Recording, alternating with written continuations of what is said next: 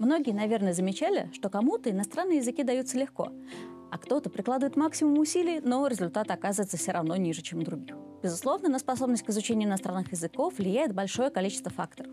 И методика преподавания, и мотивация, и условия, в которых студент занимается, и опыт изучения иностранных языков. Но также есть группа факторов, которые можно отнести к когнитивным, то есть связанным с особенностями познавательной деятельности индивида. С вами Анна Измалкова, кандидат психологических наук, старший научный сотрудник Центра социокогнитивных исследований дискурса МГЛУ, научный сотрудник Центра нейроэкономики и когнитивных исследований Высшей школы экономики. И в этом выпуске подкаста SciSpeak Mono мы поговорим о способности к изучению иностранных языков.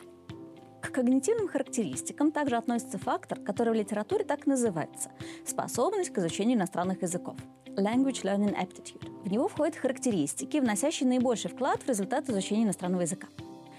Первые исследования в этой области были проведены в середине прошлого века известным психологом Джоном Кэрроллом, выделившим на основе факторного анализа следующие компоненты способности к изучению иностранных языков. Способность к фонетическому кодированию, то есть способность идентифицировать отдельные звуки, формировать ассоциации между этими звуками и символами. Второе – это грамматическая чувствительность, то есть способность распознавать грамматические функции лексических единиц в предложениях. Третье – запоминание иноязычных лексических единиц без контекста, то есть способность быстро и эффективно формировать ассоциации между новыми словами и их значениями. И последнее – это способность к кондуктивному обучению, то есть способность делать выводы о закономерностях на основе предложенного материала. Джон Кэрролл и его соавтор Стэнли Саппен также создали первый тест, направленный на определение способности к изучению иностранных языков. Тест назывался МЛАТ – Modern Language Aptitude Test, в который входили задания на каждый из компонентов способности к изучению иностранных языков. Впоследствии во многих исследованиях была показана прогностическая валидность этого теста, а также других тестов, появившихся на его основе. То есть успешность, с которой студенты справлялись с тестом, который они проходили перед языковым курсом, коррелировала с результатами обучения. Также стоит отметить тест KNLF uh, The Cognitive Ability for Novelty and Acquisition of Language is Applied to Foreign Language, созданный на основе теории интеллекта Роберта Стенберга. В этом тесте студентам предлагается выучить незнакомый язык Урсулу, лексика и правила которого были специально разработаны для этого теста. В тесте KNLF предлагаются задачи на запоминание иноязычных лексических единиц без контекста, на понимание текстов, на распознавание грамматических конструкций и на способность понимания семантики.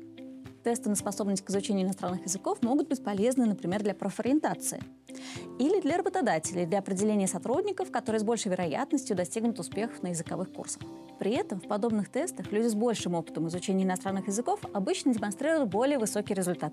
Значит ли это, что эту способность можно тренировать? Если рассматривать каждую из задач предлагаемых тестов по отдельности, то можно попробовать выделить эффективный способ решения каждой из этих задач. Рассмотрим, например, задачу запоминания незнакомых лексических единиц вне контекста. Одним из первых этим вопросом начал заниматься психолог Ричард Аткинс, проверивший в эксперименте гипотезу о том, что использование метода ключевого слова способствует лучшему результату воспроизведения. Метод ключевого слова заключается в подборе ассоциаций по созвучию к иностранному слову и связи этой ассоциации со словом родного языка. Например, португальское слово «гарафа» – «бутылка» можно запомнить через ключевое слово «жираф». У бутылки высокое горлышко, как шея у жирафа. Забавно то, что метод ключевого слова начал изучать именно Ричард Аткинсон, потому что он известен в первую очередь как один из авторов трехкомпонентной модели памяти, в которой не предполагалось влияние способа переработки информации на результат запоминания. Надо сказать, что на данный момент у ученых нет консенсуса по поводу эффективности метода ключевого слова для изучения иноязычной лексики в долговременной перспективе. Однако, во многих исследованиях группы, в которых инструктируют использовать метод ключевого слова, демонстрируют лучшие результаты, чем контрольные группы, которым такая инструкция не дается. В последние несколько лет проблема способности к изучению иностранных языков стала снова набирать популярность. Так что, надеюсь, нас ждут новые открытия, на основе которых можно будет дать рекомендации, как же все-таки улучшить свою способность к изучению иностранного языка. Подписывайся на телеграм-канал и группу ВКонтакте научно-практического клуба SciSpeak, чтобы узнать много интересного о психологии и получать самые последние новости из мира когнитивных исследований, а также анонсы интересных научных мероприятий, в которых вы сможете принять участие. Ссылки будут в описании. До новых встреч!